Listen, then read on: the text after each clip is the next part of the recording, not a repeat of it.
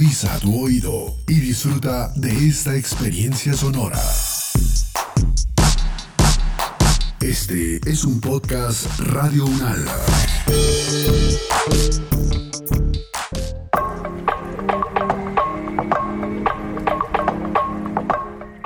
Hay un lomo que para mí es muy importante y es el tema de reivindicar el derecho al placer y pues la lucha por el ejercicio del placer. Y creo que en este, en este escenario las personas con discapacidad estamos un poco vetadas, por así decirlo, a hablar de esto. ¿sí? Y yo creo que una de las luchas que debemos dar las personas con discapacidad es ese.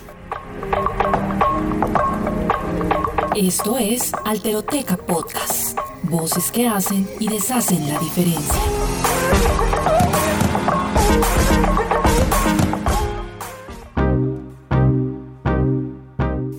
Muchos lugares hay tres tipos de baños, hombres, mujeres y discapacitados. A eso parece reducirse nuestra identidad, discapacitados. Una categoría que se nos ha otorgado a un montón de personas y que entre muchas cosas nos suele rebotar la posibilidad de vivir y expresar una identidad de género o una orientación sexual, cualquiera que sea. Y es que, ¿por qué habríamos de tener una orientación sexual o explorar nuestras identidades de género si de entrada se piensa que no tenemos sexualidad? Hablar de estos temas parece ser un tabú, un tema silenciado o invisibilizado, que genera pánico y hasta se considera peligroso tan solo nombrarlo. Pero sí, es sobre sexualidad y discapacidad que queremos hablar hoy, así que permítase incomodarse y anímese a desaprender y aprender sobre el tema junto a Bulina Moreno, este es mi nombre identitario, soy comunicadora social, mujer con discapacidad física de nacimiento, activista por los derechos de las personas con discapacidad, sectores LGBT y perspectiva de género, eh, ya hace varios años, casi 10 años, creo yo. Para empezar, le propongo un ejercicio. Piense en las personas que le despiertan deseo. ¿Qué se imagina? ¿Qué tipo de cuerpo se le viene en la cabeza? ¿Será un cuerpo con un solo brazo o una prótesis? ¿O tal vez cuerpos que no se mueven como usted lo espera? ¿O quizás que no piensan, oyen, ven o perciben el mundo como usted lo hace? ¿Son acaso esos cuerpos los que se ha imaginado? Bueno, si no ha sido ese el caso, es muy probable que su vivencia del deseo esté mediada por una idea de cuerpo bien particular, uno que es funcional y completo. Y también es muy probable que eso no le ocurra solo a usted. Al final, mucha gente legitima un marco de sexualidad y de deseo que desconoce que las personas que vivimos con alguna discapacidad también podemos desear y ser deseadas. ¿Quieres saber más? Bueno, pues ese es el punto desde donde arranca esta historia. Esta mirada claramente siento yo que en lo personal sí ha legitimado muchísimo no solamente mi mirada, sino mi vivencia de lo sexual en el momento en que yo me relaciono con los otros, ¿no?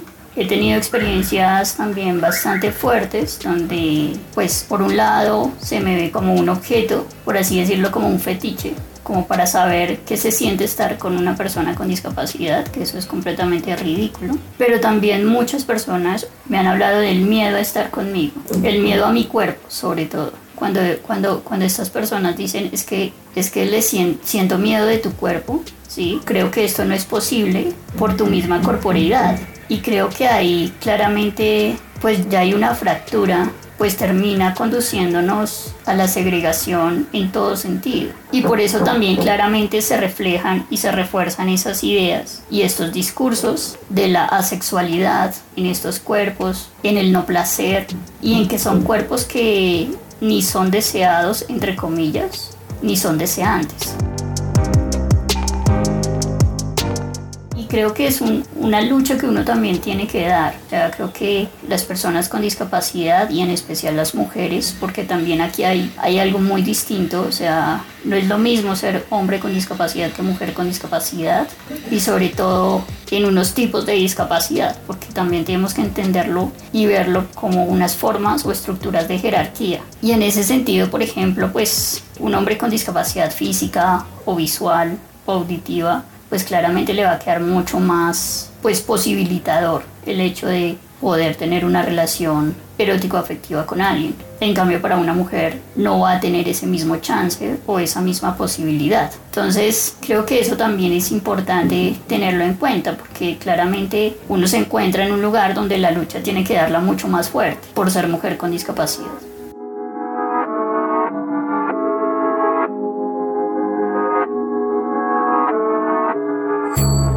Deseo en el campo de la discapacidad no es un tema menor. Constantemente navegamos por un mar de prejuicios tremendos. Puede que seamos concebidos como indeseables porque no cabemos en las normas que definen lo que es aceptado como atractivo. Como también puede que seamos percibidos como no deseantes porque no se concibe que nuestros cuerpos tengan derecho a desear, ya que se nos considera como primitivos, infantiles o frágiles. Por otro lado, también podemos ser deseadas en condiciones humillantes, como cuando nuestras existencias son estereotipadas y se nos convierten en objetos de consumo erótico o en fetiches sexuales que no son para nada merecedores de afecto. Todo esto, tristemente, es fiel reflejo de la realidad. Y la verdad es que ninguno de estos escenarios nos plantea la evidencia de la sexualidad como un derecho que todos y cada uno de nosotros, discas o no, deberíamos poder disfrutar y explorar en libertad.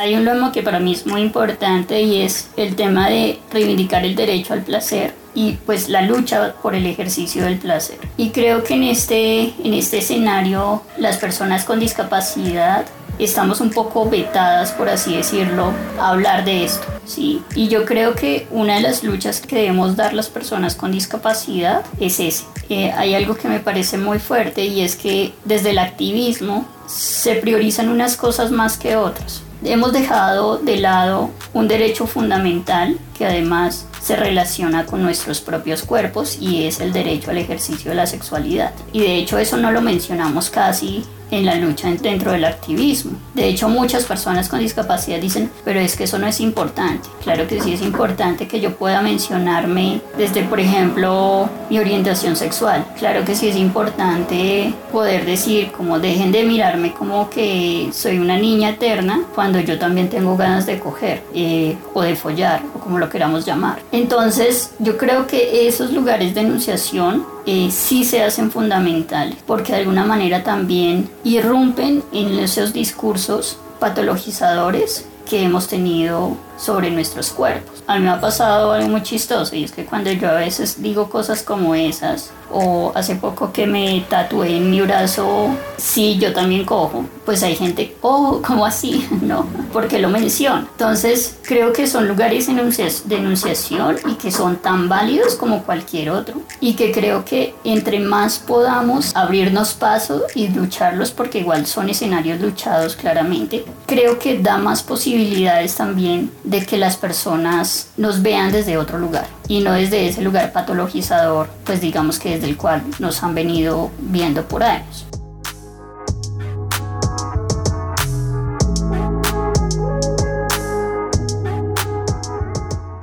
Con respecto al tema de la hipersexualización y el tema de la, del, del fetiche, yo creo que las personas en general tenemos o podemos llegar a tener fetiches con cualquier cosa o con cualquier cuerpo. Pero sí creo importante que en el caso de discapacidad esto se da mucho más, eh, es porque son cuerpos poco visibles, porque son cuerpos con los que pocas veces nos encontramos, por así decirlo. Y eso lo vemos, por ejemplo, en la ciudad.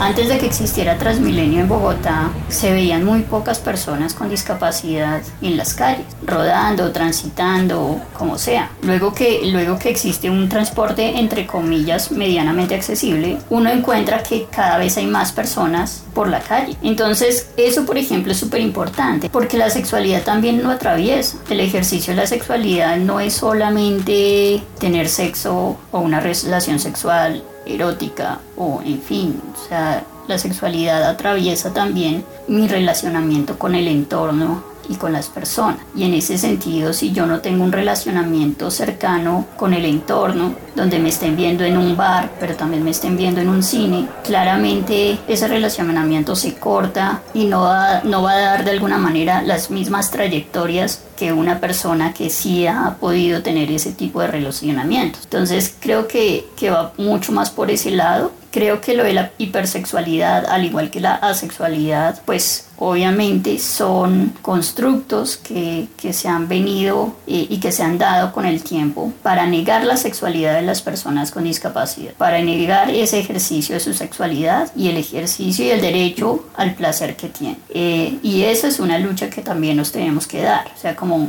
ni hipersexualizados, ni asexualizados, ni nada. Todos los cuerpos y todas las corporeidades son sexuales, eh, son corporeidades sexuadas, mm, más allá de que tengan o no discapacidad. Y eso no es parte de ni un debate ni nada de esas vainas porque eso es, es y es. Entonces creo que son cosas que desde ya y que siempre debemos dejar claros.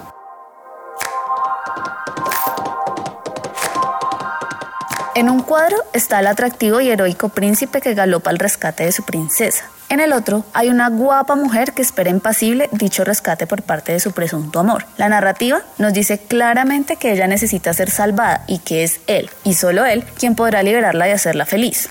¿Qué pasa después de eso? Pues según el patrón de toda la vida, podríamos asumir sin titubear que viven felices, que ejercen su sexualidad, que comen perdices y todo eso, ¿no? Al fin de cuentas son heterosexuales, bellos, funcionales, de clase alta, en fin, la combinación perfecta para tener el derecho al placer, a la sexualidad, a la reproducción, a la familia. Bueno, la lista podría ser interminable.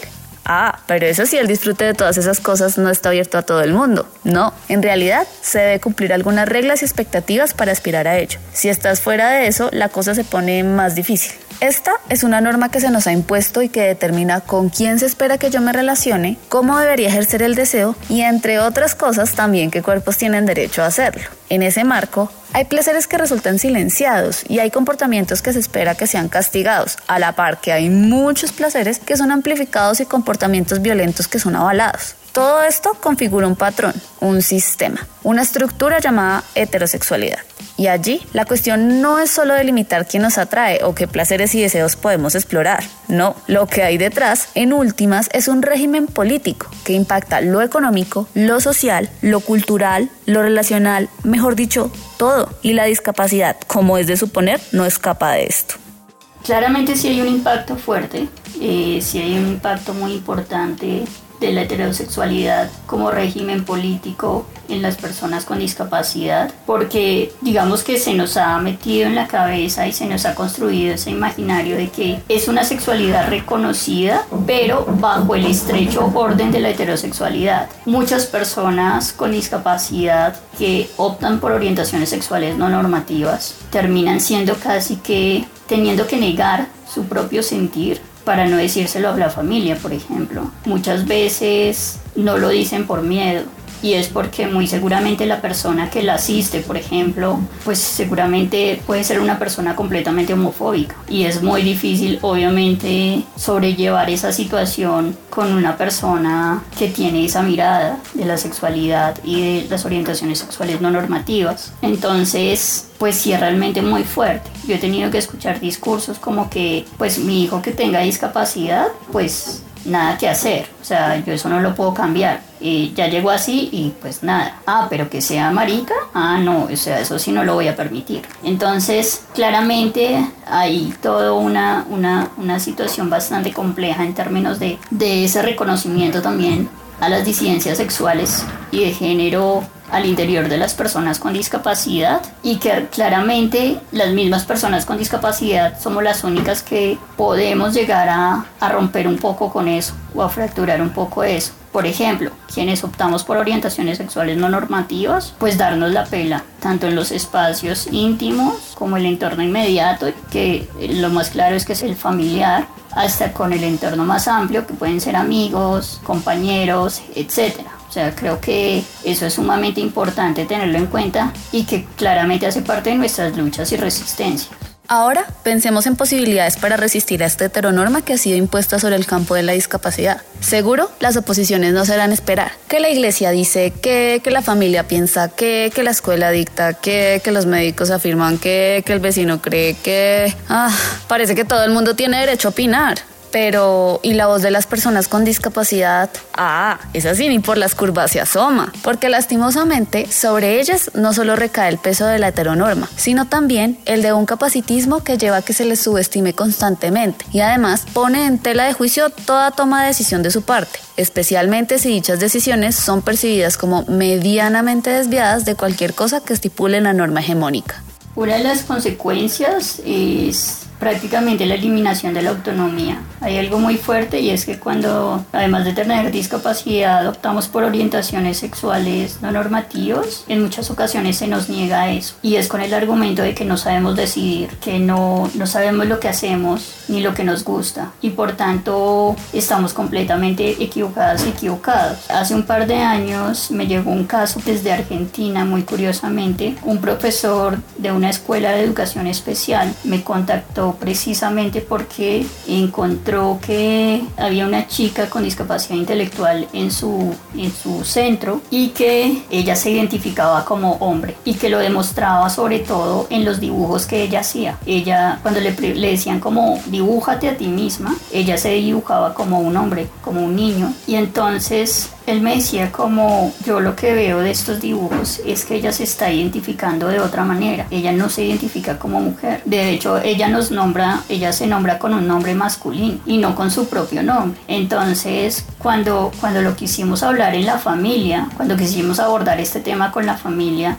les dijimos, mira, es que su hija eh, se está identificando, es como, como un chico, creemos que es un, un, hombre trans o un joven transgénero. La familia de una dijo como no, y lo primero que dijeron fue como, no, lo que pasa es que ella está muy confundida. Lo que pasa es que como una vez vio una novela donde dos mujeres se besaron, entonces fue en ese momento que ella empezó a decir que se, que, pues, o a identificarse de esa manera. Entonces siempre es a negar y a tomar con el argumento de que no saben y que no entienden a negar su orientación sexual o su identidad de género no normativa. Y yo creo que el ejercicio debe ser lo contrario. Y claramente eso, eso lo genera el régimen político de la heterosexualidad, obviamente unido, aunado al patriarcado. ¿no? Creo que también el tema de las violencias se pueden exacerbar cuando una mujer con discapacidad opta por identificarse como lesbiana, por ejemplo. Puede que de pronto hayan menos temas de, de, abuso sexual, por así decirlo, para normalizar ese cuerpo, pero sí hay otras formas de violencia. Entonces, la negación a que se relacione con otras mujeres, que en su espacio sea un círculo como más del sexo o el género contrario,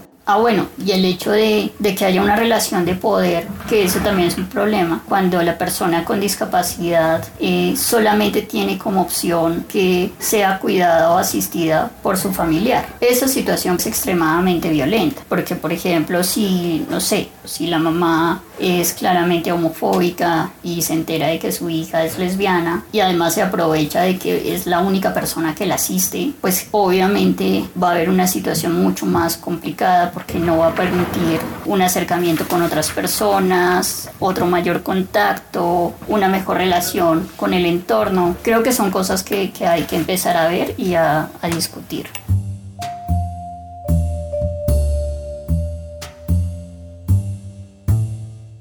Bien, imagine que en ese cuadro del príncipe y la princesa con el que todos crecimos hubieran estado presentes cuerpos diferentes, mujeres negras, hombres asexuales, madres con discapacidad, personas maricas y trans, archienemigos que no mueren en una hoguera sino que pueden construir redes de apoyo y afecto, damiselas con pieles imperfectas o con cuerpos gordos. Entonces la escena sería distinta, ¿no cree?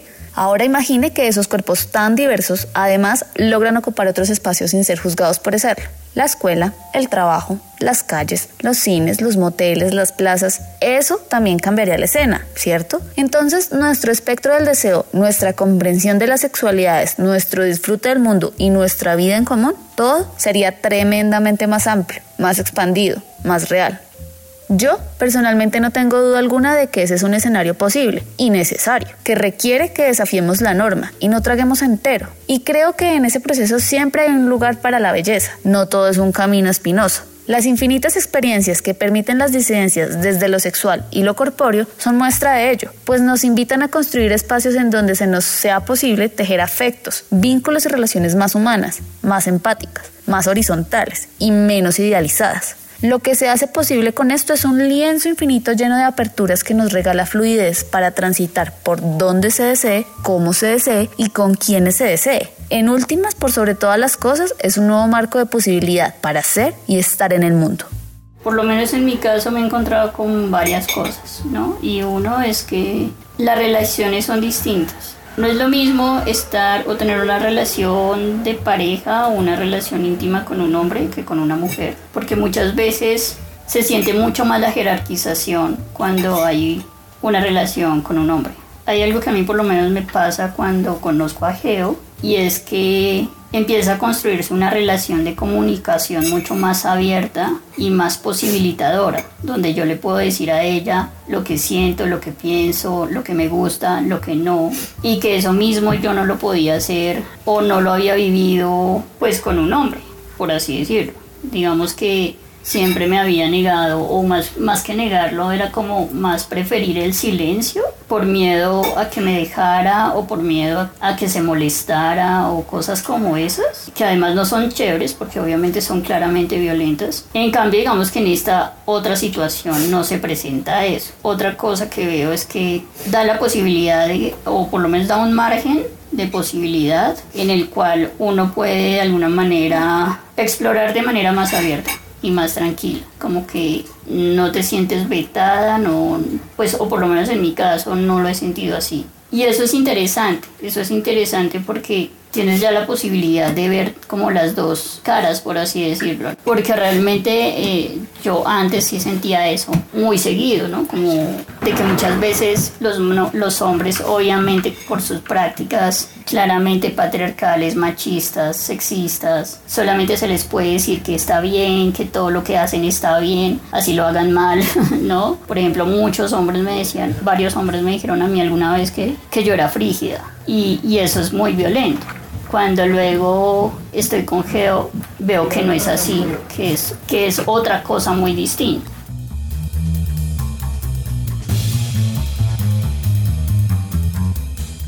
Las luchas para evitar sexualidades disidentes en la discapacidad no solamente tienen impacto en cómo nos relacionamos con otros, pues también pasa por atrevernos a rediseñar esa relación tan íntima que construimos con nosotros mismos. Al fin y al cabo, resistir desde allí implica un ejercicio de reflexión, de comprensión, de encuentros y descubrimientos constantes. Y todo esto adquiere sentido cuando, al final del día, seguimos persistiendo y existiendo bajo nuestras propias reglas, haciéndonos presentes en la vida del común mientras fracturamos imaginarios, rompemos estereotipos y derribamos barreras. Una de mis mayores luchas que he venido dando en todos estos ejercicios y resistencias es poder empezar a, reconocer mi cuerpo como un cuerpo disidente, pero que a su vez es un cuerpo que, que tiene derecho a estar y a ser. Y en ese sentido mi relacionamiento con eh, mi cuerpo ha cambiado un montón. Desde cuando yo era adolescente, que era sumamente doloroso y frustrante porque te comparas con las chicas de tu edad, de la adolescencia obviamente no tienen discapacidad, tienen corporeidades que, que entran dentro de la norma y que fácilmente seducen, por así decirlo. Son muy atractivas y, en fin, a un cuerpo como el mío, al cual yo veía pues como no erótico, no sensual. Y obviamente esto también lo permea muchísimo el modelo médico, esto no lo podemos negar. O sea, el hecho de que, de que la medicina te haga quitar la ropa delante de todo el mundo, es decir, delante del médico y enfermeras, solamente para ver si caminas bien o si no estás caminando, o etcétera, etcétera. Eso hace que tu cuerpo sea deshumanizado y por tanto desorotizado. Entonces ha sido una lucha constante. Cuando yo hago tentáculos, ese también fue para mí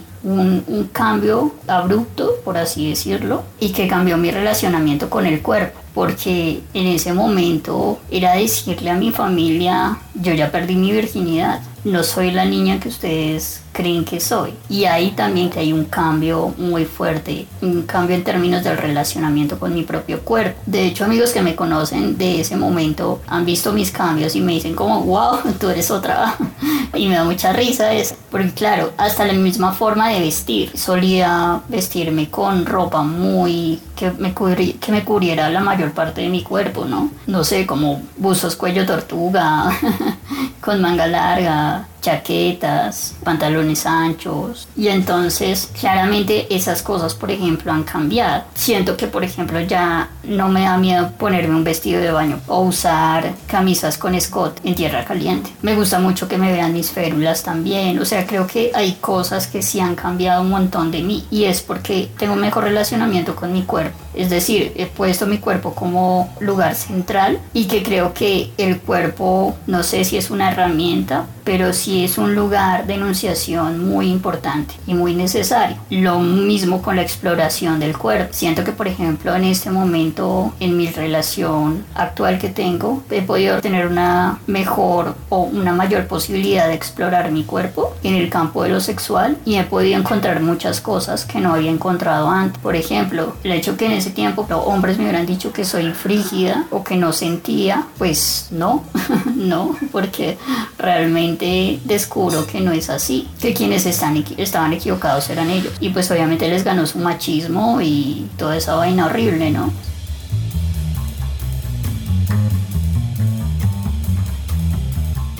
También he sido consciente de que me puedo dar al cuidado, es decir, que puedo estar cuidando a otros y creo que eso también es muy importante porque también siempre nos meten en la cabeza como que somos personas que somos sujetos solamente de, cuidar. Siempre nos van a cuidar es a nosotros y nosotras, pero que nunca nosotros vamos a cuidar a nadie. Que somos personas de ayuda, o sea, que necesitamos, vamos a necesitar siempre de ayuda y que no va a ser de modo contrario. Y en mi relación, por ejemplo, con Geo he podido comprender mucho más y tener mucho más claridad sobre la importancia del cuidado y de qué maneras yo la puedo cuidar a ella. Yo creo que también es eso, es romper con todo eso, pero eso hace parte de toda esa vivencia, por así decirlo, de toda esa experiencia que mm, celebro mucho que haya atravesado, pero también por el hecho de permitirme también a mí misma estar en esas experiencias y atravesarlas, pese a los miedos, porque claramente hay muchos miedos que pueden existir, pero muchas veces los miedos también sirven para ello, ¿no? Para alentarlo a uno también a confrontar y a enfrentarse a ese tipo de situación.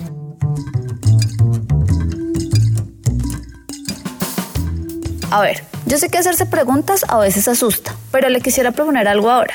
Hágase preguntas sobre todo esto. Pregúntese cómo ha construido usted su sexualidad y su deseo, cómo puede hablar del tema con otras personas o cómo puede ampliar su espectro o qué es necesario para tejer diálogos junto a otras personas de las que piensa que no despertan un solo deseo, o quizás con las que sí desea, pero le detienen sus propios miedos. Pregúntese cómo puede informarse, cómo puede vencer sus temores al respecto. Bubulina sabe bien que este es un ejercicio necesario para todos y es por eso que ella afirma sin tapujos que salir también a decir que, que, te gusta alguien de tu mismo sexo o que te identificas con el género contrario es una doble salida del closet, creo yo. Y, y creo que es necesaria. Yo creo que también es importante que quienes tenemos esa posibilidad de hacerlo eh, de manera más libre, lo hagamos para ayudar a otros, a otros y a otras que no pueden hacerlo que realmente se sienten bloqueados. Quienes hemos podido hacerlo, ayudemos a esas otras personas para que también lo puedan hacer. Y creo que la forma en que podemos ayudar es, por ejemplo, como esta, haciendo entrevistas, eh, sacando esta información a la luz, hablándolo en paneles, discutiéndolo en espacios de incidencia. Creo que esos son los ejercicios que debemos empezar a dar para ayudar a otros.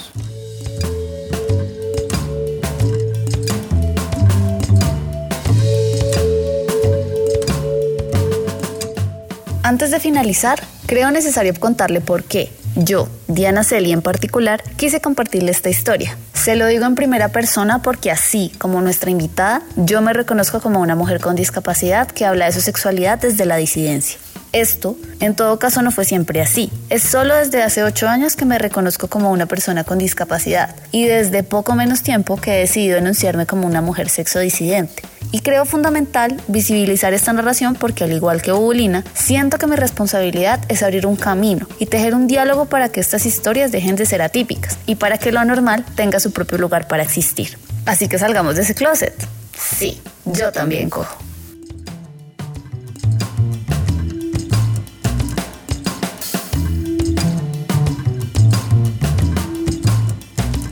Nos pueden encontrar como Alteroteca Podcast en todas las redes sociales y plataformas de podcast o contactarnos a través de nuestro correo electrónico alterotecapodcast.gmail.com. En este episodio les acompañó Diana Celi. La mezcla corrió por cuenta de Edgar Huasca.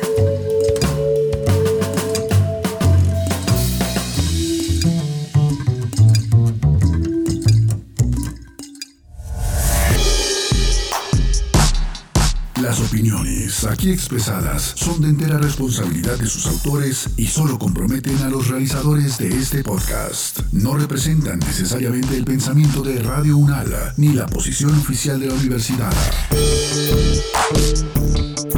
Este y otros podcasts en nuestro sitio web podcast.unradio.unal.edu.co. Universidad Nacional de Colombia, proyecto cultural, científico y colectivo de nación.